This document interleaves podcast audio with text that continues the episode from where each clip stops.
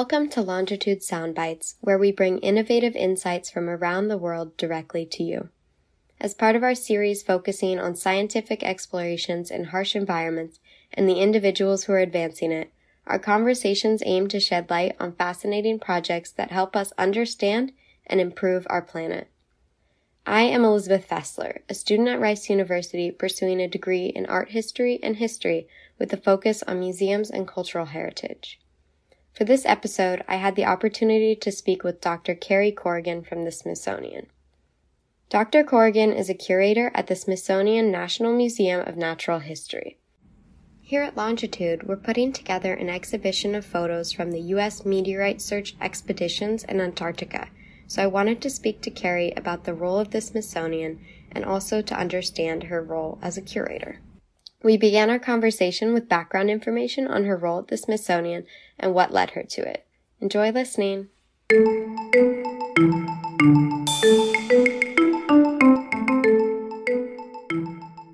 I'm a geologist at the Smithsonian and I study meteorites. So, my main job is really in two parts. I do research on meteorites and try to figure out how they fit into the bigger puzzle of how the solar system formed. And I also curate meteorites. So I'm the curator of the Antarctic Meteorite Collection at the National Museum of Natural History, which a lot of people don't realize the Smithsonian has something like 17 different museums, and we're just one of them. Are all the meteorites that get brought back from the US National Meteorite Program go through Johnson Space Center, and then they come to me, and my job is to figure out what kind of meteorite it is. So, your work generally is revolving around meteorites in Antarctica. How did you become interested in this specific field of study? I started out studying astronomy, and then I took a geology class as a sort of a, an elective science class that fit into the astronomy program. And I was like, oh, actually, this is really cool too. And so I talked to the professor, and they said, well, there's this thing called planetary geology, which and I was like, what is that? And I'm like, okay, well, this is what I'm going to do for a major. I figured there's no way I'm ever getting a job doing this, but at least I will enjoy the four years of my life. Well, I have to get a degree and learn how to study something. So, as part of that, I ended up with an advisor randomly who was doing a meteorite project and said, Oh, this fits into that perfectly.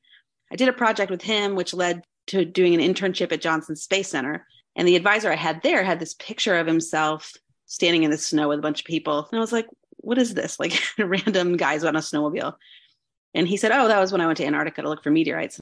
This guy was a total joker. So he was always making up funny jokes. And I was like, Oh, okay, haha, right. That doesn't exist.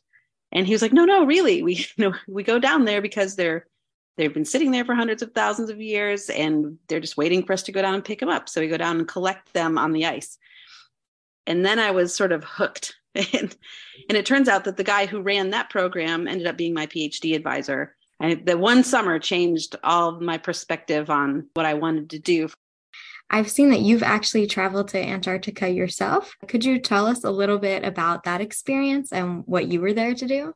So I was there as part of the same group, the Antarctic Search for Meteorites group, which we call ANSMET. I was there twice to collect meteorites on the ice in Antarctica it's like six weeks at a time that you go and you basically spend six weeks in a tent looking for meteorites, which sounds silly, but it's true. so, how does the group determine where to look for these meteorites? Where do you start on such a large continent? Like, like you said, it's a huge continent and it's covered in white stuff, right? so you would think like, how do you even see meteorites sitting on the snow? But actually, there are places along the Transantarctic Mountains, which is a range of mountains that basically crosses the continent where the, the ice cap for Antarctica is shaped like a dome, and gravity pulls that ice like just like any glacier, it flows downhill. So the ice gets stuck up against those mountains. And in those places, the, the wind is really, really strong and it's really, really dry there. So the ice actually sublimes away and leaves the meteorites that have fallen and gotten incorporated into that ice just sitting in places. Certain places we call stranding surfaces or stranding fields you just end up with meteorites sitting there. Sometimes you'll find thousands in one place. Sometimes you won't find any in the same kind of place. We call these blue ice fields where the pressure of that ice being stuck, it pushes out all of the bubbles in the ice. The ice turns blue. And you can actually see that by a satellite or airplane images. You can see these blue ice fields. And so those are what we target. How are you determining whether these rocks that you're finding are meteorites or just from Earth? That's a really good question, too, because most of the places we go, we're right up against those mountains, right? And glaciers do what glaciers do, which is to erode big valleys and carve chunks of the rock off of the mountains. And so you do end up with lots of terrestrial rocks sitting there as well. So you're in a glacial moraine, which is sometimes, you know, is, is almost all rocks from earth. So a lot of times you're walking around, sometimes crawling around, looking at the ground, trying to find any rock that looks different from the rocks that are, you know, on the slopes above you or the majority of the rocks that are around. And you'd be amazed how quickly your eye can pick up the differences. You know, some of it's coal, that's pretty obvious. It looks different, it's like black and shiny, right? But then you've got a lot of sort of brown, rusty-ish rocks. Mean, I have a few light colored rocks, but then the meteorites have a fusion crust on the outside, which is a layer of glassy, melted rock from when it passed through the Earth's atmosphere. And so, for the most part, in Antarctica, it's, it's cold enough that that doesn't erode away. If that fell in the US anywhere, the rain would erode that off pretty quickly. But in Antarctica, it's so cold you know, there's nothing washing away the outer surfaces of these rocks that you end up with the fusion crust just staying there. And it's pretty easy to determine which ones are and which ones aren't. But it does take your eye some time to get used to it. The, the program has taken teachers and artists and lots of non geologists, and they do just as well as people who've been studying geology their whole life in figuring out which ones are the meteorites pretty quickly. That's really interesting.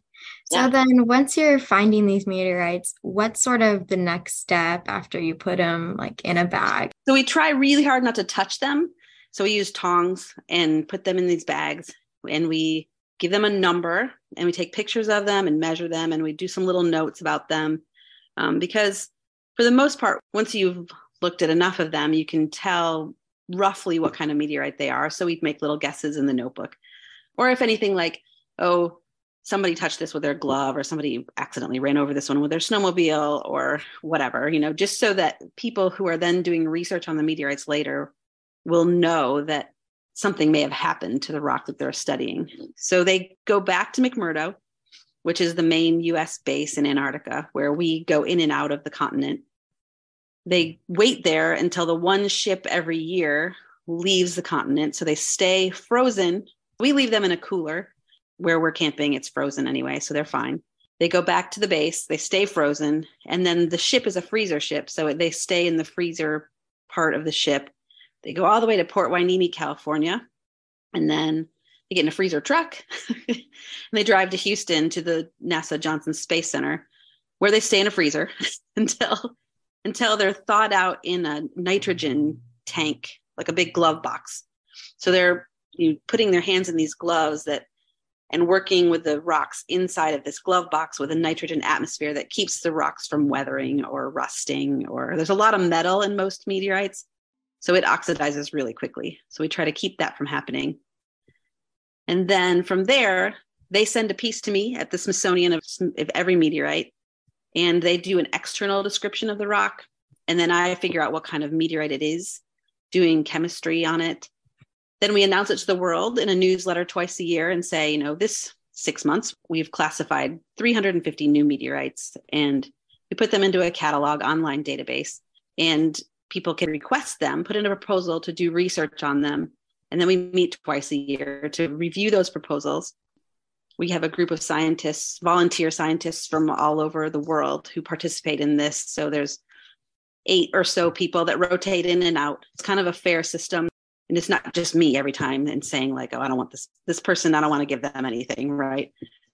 It's a very fair unbiased uh, process where we look at what they want to do and whether or not they have the capability to do it. Have they asked us for the wrong meteorite? Have they asked us for way too much of a meteorite? Or wait a minute we know you can't do this research without more of this meteorite so we might have to give them more than they asked for. But then they get sent out to the meteorite researchers all over the world and people then write papers, do their research, write papers, present at conferences, and hopefully learn new things.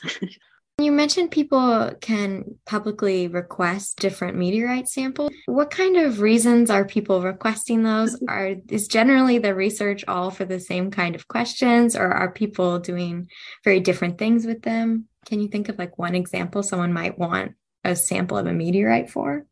So, say they ask for a piece of a Martian meteorite, for example. So, that's actually looking at a piece of Mars. And in the minerals that you might find in that rock, you might be able to tell did these form in the presence of liquid water, or was the environment that they formed in really, really dry? Or if it's an igneous rock and you're trying to understand the magma or the lavas would have been like on Mars at the time that it formed, you know, did it all come from one volcanic chamber or did it come from multiple different systems from the same volcanic region? Basically, trying to figure out how Mars formed as a planet and how, you know, its whole geologic history. But we're putting it together from something like 200 and I don't even know the number of Martian meteorites at the moment. It's it's in the low hundreds, you know, two or three hundreds. So we're trying to understand the whole history of a planet from 300 rocks. and many of them are very similar. So there are some really large groups where you have, you know, a couple, a hundred or so different rocks of the same type that we think came from the same place. And then are there a few that you have, you know, just one or just three or four. So we have one meteorite from Mars that's a breccia, like a regolith breccia from the moon would be. Like a, a breccia is a rock made up of lots of different other rock types. So that one in itself gives us just about just as many rock types as we have in the other groups altogether, just from this one rock. So it's actually really valuable because we have different rock samples in there that we don't have in all of the other Martian meteorite collections, which is kind of cool. So if we found more of those, that'd be good. And so then turning a little more to your role as like a curator of meteorites, which you mm-hmm. mentioned, could you tell us a little bit about what that role sort of means to you? And I guess if with such a large collection that you're constantly adding to, what does it mean to you to kind of curate that? What are you looking for? It's really exciting to be able to be a, in charge of this collection, partly because it is growing every single year. All of the meteorites that we have that come back as part of this US government funded program come to the museum and are available for research. So that's one really exciting thing. I just have to make sure that these stay protected from weather, from being too humid, being too hot in the lab, or pest management, you know, the things that people worry about in museums for their samples. Just making sure that they stay in as pristine condition as possible so that people can do their research, keeping it so that the instruments that we have now and the instruments that we might have in 50 or 100 years. I mean think of the advances in instrumentation the things that people will be able to learn from the meteorites then that they can't do now because our instruments can't do those things.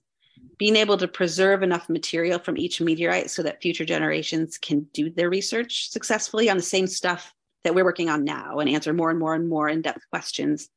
That's one of the most important things about curating is to sort of make sure that we preserve enough for future generations to be able to see and study themselves. so it's kind of like being the keeper of the rocks for future generations, which is cool. Right. So, as like a keeper of the rocks, you can sort of look back on your old collection, but then you're also getting new ones. How much do you think of your research is like looking back at that older specimens or the things that are just coming in?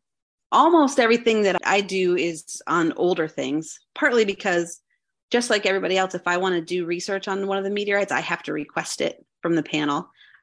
I can look at the thin sections. So we make a microscope slide of many of them, like a very, like a hair width thin slice of a meteorite that we put on a microscope glass slide. And we can look at that in the microscope. I can look at any of those anytime I want to. So I could do just research that way. But if I want to put it in an instrument or do any damage to it, that you know, any analyses that would damage it, or I need to like chop up a piece or grind it up or melt it or do any other type of research on it that would destruct it, then I have to get permission just like everybody else. a lot of the meteorites, the Antarctic meteorites, but then the Smithsonian also has the rest of the US collection. We try to get pieces of as many of the US meteorites as we can, partly because you know the US national collection, so we like to be as representative as we can. But we have a lot of really cool meteorites in there that no one's ever studied at all. You know, and we kind of dig through the drawers and see what's there and what looks cool. So a lot of it is is us looking through some of this older stuff. But the classification of every new meteorite means that we do see a lot of the new stuff that comes in and we follow the research that other people are doing that can answer some of those questions that we might not have the instruments to study. How often are you getting meteorites that you ha- can sort of attribute to a known asteroid or area and how often are you getting ones that could be from anywhere? That that's a really good question and, and how often isn't so much as how like the percentages and how many. So it's like maybe 99% are from just asteroids, right? We can tell you that it's a carbonaceous asteroid or not. But things like the moon or the ones from Vesta or the ones from Mars, those make up like 1% of all meteorites. So one out of every 100, maybe. But sometimes you'll get a seasons full of meteorites where they happen to have found a disproportionately large number of those just because that has to randomly happens to be what's there. So if you go to a field site and you find 500 meteorites at that field site, chances are you're going to find more things that don't fall into that 99% and 1% sort of pie chart, you know, pie. But the more meteorites you find from every place, like we find that the meteorites we found, or the field sites where we found something in thousands of pieces, that pie chart almost always ends up looking the same. When you get more and more and more, that pie chart eventually sort of meshes into the same proportions. So then, are there any particularly unique meteorites in the collection? I know you mentioned some maybe from the moon, that kind of thing. What are some of yeah. the most, I guess, useful ones for your studies? There are Antarctic meteorites from Mars. We have one that's called Allan Hills 84001 that I did all of my dissertation work on.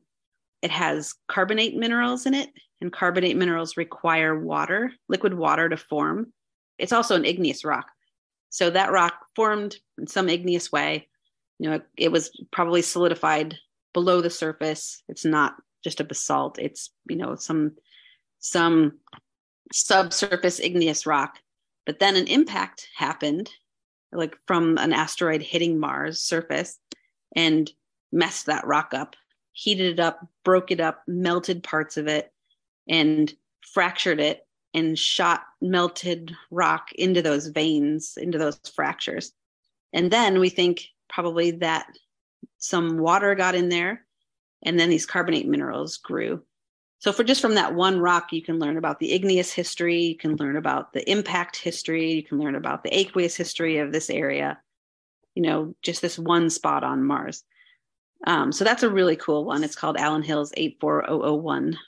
Um, and in Antarctic meteorites have this like this naming convention where the first three letters are where it was found. The numbers are 84001. 84 is when it was found, 1984.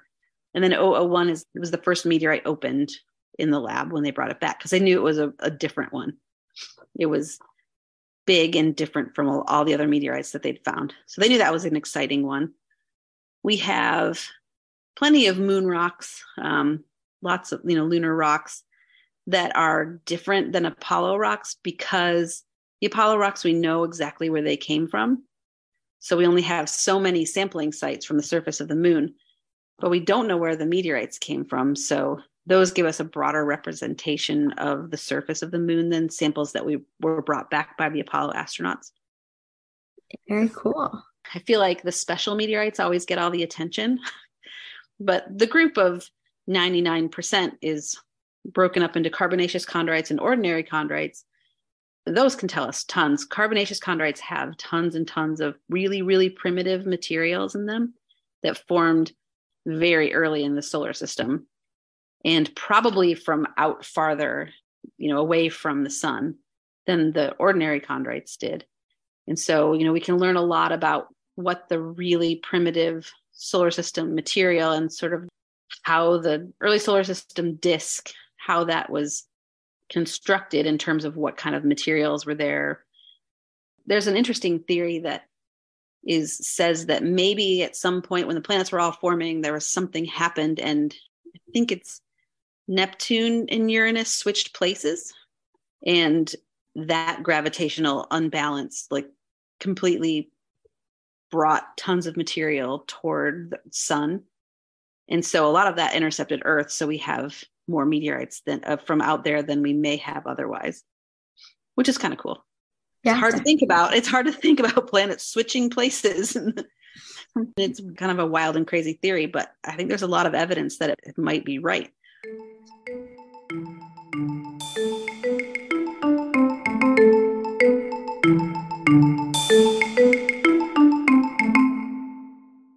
hope you enjoyed hearing about the curation of meteorites from Cari. Please visit longitude.site for the episode transcript.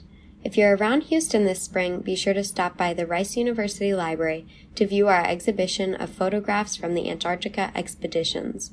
Our exhibit will be available for display at other university libraries upon request as well. If you're a college student interested in leading conversations like this for our next podcast, please write to us at podcast at longitude.site. Join us next time for more unique insights on Longitude Soundbites.